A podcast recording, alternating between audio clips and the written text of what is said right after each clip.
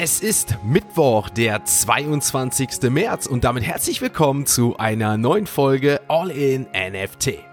In der heutigen Folge gibt es News zur Sicherheit von ChatGPT Smart Contracts und der europäischen Mika-Verordnung, die in naher Zukunft verabschiedet werden soll. Ihr erfahrt von Nissans Web3-Vorhaben und was die bekannte NFT Collection DGOTS mit der Bitcoin-Blockchain angestellt hat. Und neben unserem täglichen Blick auf den Kryptochart und den Floorpreisen auf OpenSea schauen wir auf das World ID Projekt eines OpenAI-Gründers, neue Betrugsvorwürfe bei Blur und ein 13-jähriges Künstlergenie, das mit Orange Comet an die Spitze der Unterhaltungsindustrie will. Also viel Spaß mit der heutigen Folge von All In NFT. Werbung Die heutige Podcast-Folge wird unterstützt mit Patreon. Mit Patreon habt ihr einmal die Möglichkeit, den Podcaster und Content Creator eures Vertrauens zu unterstützen. Möchtet ihr eure tägliche Routine weiter aufrechterhalten und den digitalen Kaffee in Form dieses Podcasts weiter erleben, dann checkt doch gern einmal die Show Notes. Dort findet ihr einen Link zum Patreon-Account für den Podcaster eures Vertrauens. Das Ganze ist natürlich freiwillig und würde das Ganze hier unterstützen. Ich bedanke mich jetzt schon mal im Voraus und wünsche euch jetzt viel Spaß mit der heutigen Folge. Starten wir in eine neue Folge und eine Nachricht zur europäischen Mika-Verordnung, also der Markets and Crypto Assets Verordnung sozusagen. Denn allem Anschein nach wird das EU-Parlament am 19. April, ja, diesen Jahres, die finale Abstimmung zur Mika-Verordnung durchführen, die zwar mit großer Mehrheit bereits schon mal abgewinkt wurde, aber letztendlich nochmal aufgrund von Übersetzungsproblemen, was wir ja in der Vergangenheit mal angesprochen hatten, noch in 24 verschiedenen verschiedene Sprachen übersetzt werden musste.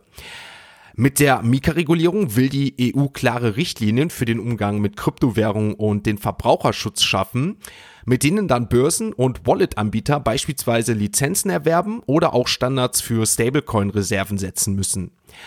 Allem Anschein nach begrüßt der größte Teil der Kryptowährungsbranche das Gesetz, da es letztendlich einen Kompromiss für Regulatoren und Unternehmen darstellt.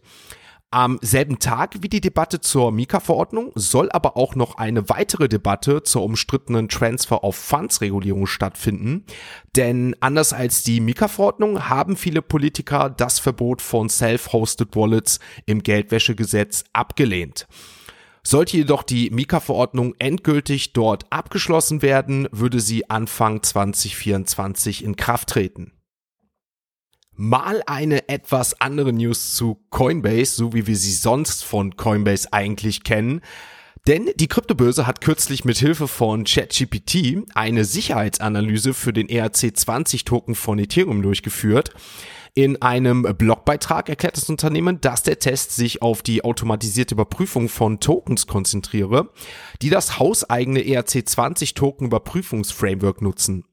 Dabei soll Coinbase die Ergebnisse der Analyse von ChatGPT, mit denen das interne Team das Ganze vergleicht, festgestellt haben, dass ChatGPT lediglich 12 von insgesamt 20 Risikoquellen in den Smart Contracts identifizierte, was somit auch unterhalb der Anforderungen lag in dem Asset Review Prozess von Coinbase.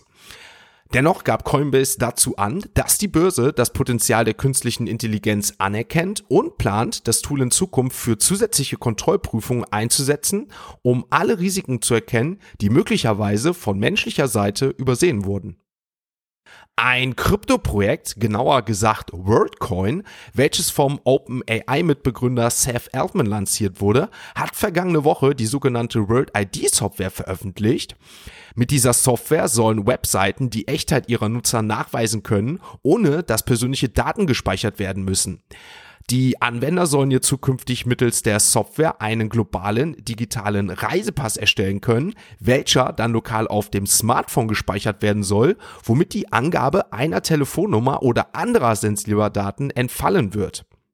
Startsensibler Daten soll demzufolge die Echtzeit der Person dann mittels eines Iris-Scans nachgewiesen werden. Dabei sollen die nicht veränderten Daten der eigenen Iris an einen digitalen Ausweis geknüpft werden, wodurch das System angeblich fälschungssicher wird.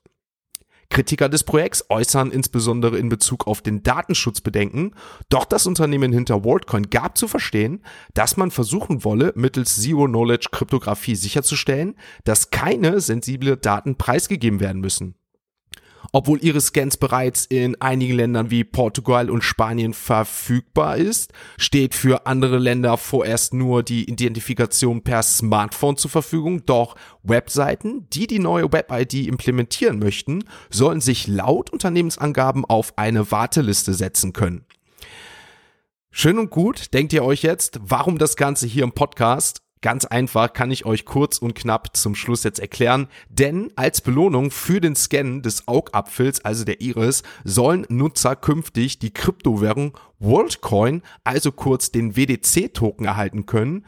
Und wenn das jetzt nicht der perfekte Übergang ist, um einen Blick auf den Kryptochart zu werfen, weiß ich auch nicht. Also nichts wie rüber zu CoinMarketCap und im Blick auf die aktuellen Kurse der Kryptowährungen.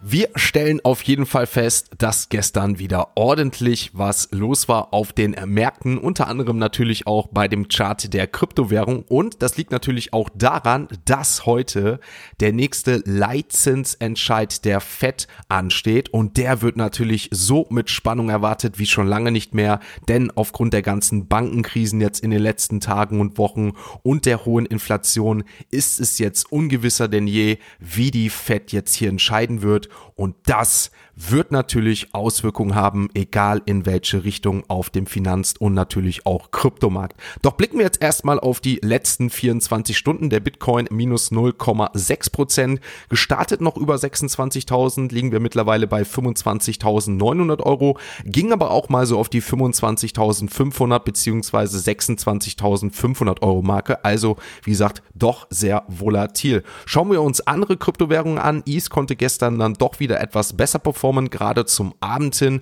nachdem wir auch hier so knapp die 1600 Euro Marke kratzten, also nach unten hin, stieg dann Ethereum auch wieder auf 1700 Euro zum Peak. Der aktuelle Kurs dann bei 1690 Euro. Blicken wir aber auf den Gewinner des gestrigen Tages und das ist der Ripple Token XRP. P mit einem Plus von 10% und damit auch wirklich abgesetzt von allen anderen Token, denn ansonsten war es doch ein volatiler Tag, aber eher so am Ende mit einem Plus beziehungsweise Minus von 2%.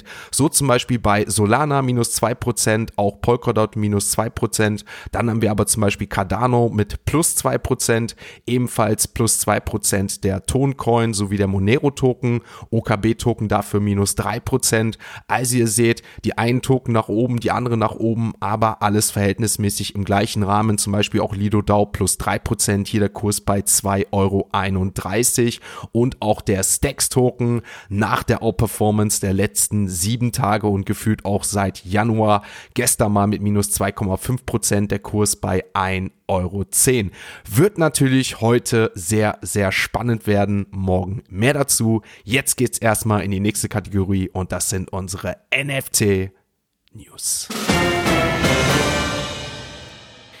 Gestern habe ich euch von dem Meilenstein in der Historie der Bitcoin-NFTs berichtet und heute geht es gleich weiter damit, denn am vergangenen Wochenende haben die Ersteller der bekannten Solana-NFT-Kollektion DeGods 500 ihrer NFTs auf der Bitcoin-Blockchain geprägt und, wie sollte es auch anders kommen, alle Exemplare waren innerhalb weniger Minuten ausverkauft. Der NFT-Hype auf Bitcoin nimmt also kein Ende und nachdem ja auch Yuga Labs das Ganze vorgemacht hat, haben wir jetzt die D-Gods mit dem nächsten Ableger. Aber anders als viele andere NFT-Kollektionen, die ihre Kollektion auf der Bitcoin-Blockchain launchen, hat die Gods gleichzeitig einen eigenen NFT-Marktplatz gestartet, auf dem die digitalen Profilbilder nun gehandelt werden können und das auch scheinbar mit Erfolg. Die ersten Exemplare wurden nämlich bereits für circa 0,6 Bitcoin verkauft, was etwa zum aktuellen Kurs 16.000 Euro sind. Wie viele fleißige Podcast-Zuschauer von euch wissen, ist es seit Februar möglich, Abwandlungen von NFTs auf Bitcoin zu kreieren. Doch der NFT-Verkauf der D-Gods auf Bitcoin stellt durch den zusätzlich integrierten Marktplatz und den hohen Verkaufszahlen vieler der bisherigen Verkäufe in den Schatten. Und laut einigen Usern auf Twitter hat die Aktion innerhalb von 24 Stunden das dreifache Volumen aller vorherigen Prägungen auf Bitcoin erreicht. Und zwischenzeitlich sei sogar vermeldet worden, dass 70 Prozent des Blockspace der Blockchain von NFTs besetzt waren. Wieder einmal die abschließende Frage von gestern auch, die es langfristig zu beantworten gilt. Ein kurzer Trend oder ein langfristiges Geschäft und Themenfeld, das uns vielleicht dauerhaft beschäftigen wird. Kommen wir zum japanischen Automobilhersteller Nissan, der kürzlich vier neue Marken vorgestellt hat, die auf der bekannten Web3-Technologie basieren. Laut dem bekannten Markenanwalt, den wir ja auch schon hier des Öfteren im Podcast genannt hatten, Mike Condulius, werden die Markenanmeldungen für die Marken Nismo, Infinity und Nissan bei United States Patent und Trademark Office, kurz USPTO, eingereicht. Die Anmeldungen enthüllten, dass Nissan virtuelle Autos, Kleidung, Spielzeuge, Kopfbedeckungen, Sammelkarten und Tickets sowie einen eigenen NFC-Marktplatz plant. Auch interessant, wie ich finde, dass das Unternehmen jetzt eine Website erstellt hat, auf der die Funktionsweise von NFTs und weitere Details zu den von Nissan vorgeschlagenen digitalen Assets erläutert werden. Trotz der anhaltenden Krisen und des vermeintlichen Kryptowinters setzt nicht nur Nissan, sondern setzen immer mehr Unternehmen auf Anwendungen im Web 3, das Metaverse zum Beispiel auch und das NFTs beinhaltet, was dem einen oder anderen doch mal zum Nachdenken bringen sollte, wie ich finde, dass vielleicht nicht immer gleich alles Betrug oder Scam ist, wie oftmals leicht in dieser Kryptoszene behauptet wird ein anderes Thema und als ob ich es gestern nicht hervorgeschworen hätte mit Nachrichten rund um die NFT-Marktplätze, nachdem ich euch ja gestern davon berichtet hatte, dass wir einige Tage nichts mehr von NFT-Marktplätzen gehört haben, muss sich der NFT-Marktplatz Blur aktuell den in Raum stehenden Marktmanipulationen Vorwürfen stellen. Hinzu kommt jetzt, dass in Anbetracht der gestiegenen Bekanntheit des Blur-Marktplatzes Nutzer nun gewarnt werden müssen, sich von Betrügern in Acht zu nehmen, denn seit dem Airdrop des Blur-Tokens hat die Plattform einen wahnsinnigen Anstieg an gefälschten Airdrop-Webseiten erlebt, die natürlich versuchen, Zugang zu den Wallets der Nutzer zu bekommen. Nochmal zur Erinnerung, der erste Airdrop endete am 15. Februar und Berichten zufolge seien seitdem über 300.000 Dollar von ahnungslosen Nutzern gestohlen worden. TrustCheck, die Ethereum-basierte Web3-Sicherheitserweiterung, konnte verfolgen, dass alle gestohlenen Gelder an eine und dieselbe Adresse gesendet wurden. Das Team gab hier bekannt, insgesamt 24 Webseiten identifiziert zu haben, die in Betrugsaktivitäten verwickelt seien, von denen einige auf den ersten Blick sehr offensichtlich sind, wenn man einfach nach Blur Airdrops googelt. Wie ich aber auch schon in der Vergangenheit so oft angesprochen habe, müssen wir einfach festhalten, dass Betrügereien im Krypto- und NFC-Space leider nichts Neues sind, da es in der Branche aufgrund fehlender Regulierung viele Möglichkeiten für Betrüger hier gibt. Phishing, Beatbetrug, Pump and Dump oder gefälschte NFTs sind ja hier nun mal einige Schlüssel- oder Betrugsvorgänge, die hier genannt werden können, um ahnungslose Personen auszunutzen und dann letztendlich Kapital davon zu schlagen. Einem Bericht von Elliptic zufolge sollen allein in der ersten Hälfte des letzten Jahres NFTs im Wert von über 100 Millionen Dollar gestohlen worden sein. Die Betrüger konnten hier dann durchschnittlich 300.000 Dollar pro Betrug erbeuten, was das Geschäft natürlich für viele attraktiv erscheinen lässt. Und deswegen für uns einfach nochmal wichtig zu erkennen und sich klar zu machen, dass wir uns so gut es geht vor solchen Betrügereien schützen müssen, indem wir nur auf beispielsweise vertrauenswürdige Websites handeln oder eine Code Wallet haben, wie zum Beispiel die von Ledger oder auch andere Code Wallets, die natürlich dafür da sind, dass die digitalen Assets besser geschützt werden. Damit sind wir auch mit den NFT News für den Mittwoch durch und kommen jetzt zur nächsten Kategorie und unserer heutigen Web 3 Kurznews.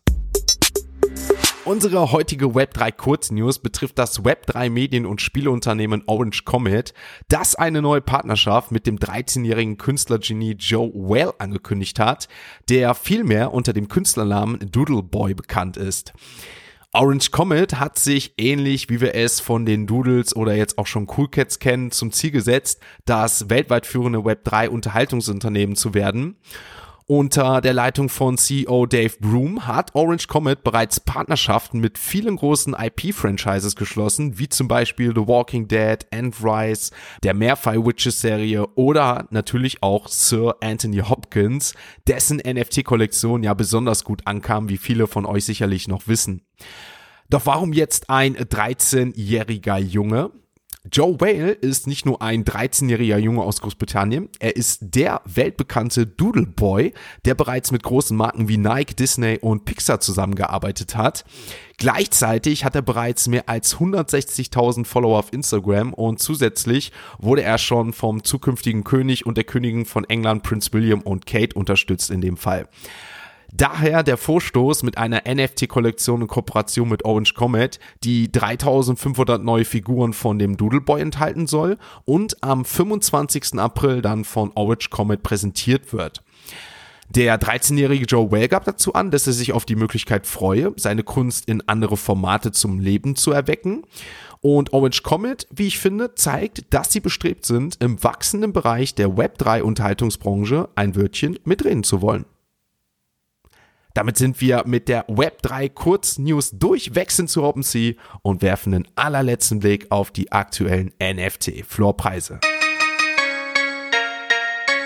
Also man merkt tatsächlich, dass auch die NFT-Floorpreise von dem Markt aktuell nicht unberührt bleiben. Aber was ich euch jetzt auch mitteilen kann, ist, dass die CryptoPunks beziehungsweise die Red CryptoPunks jetzt auch auf OpenSea gelistet sind.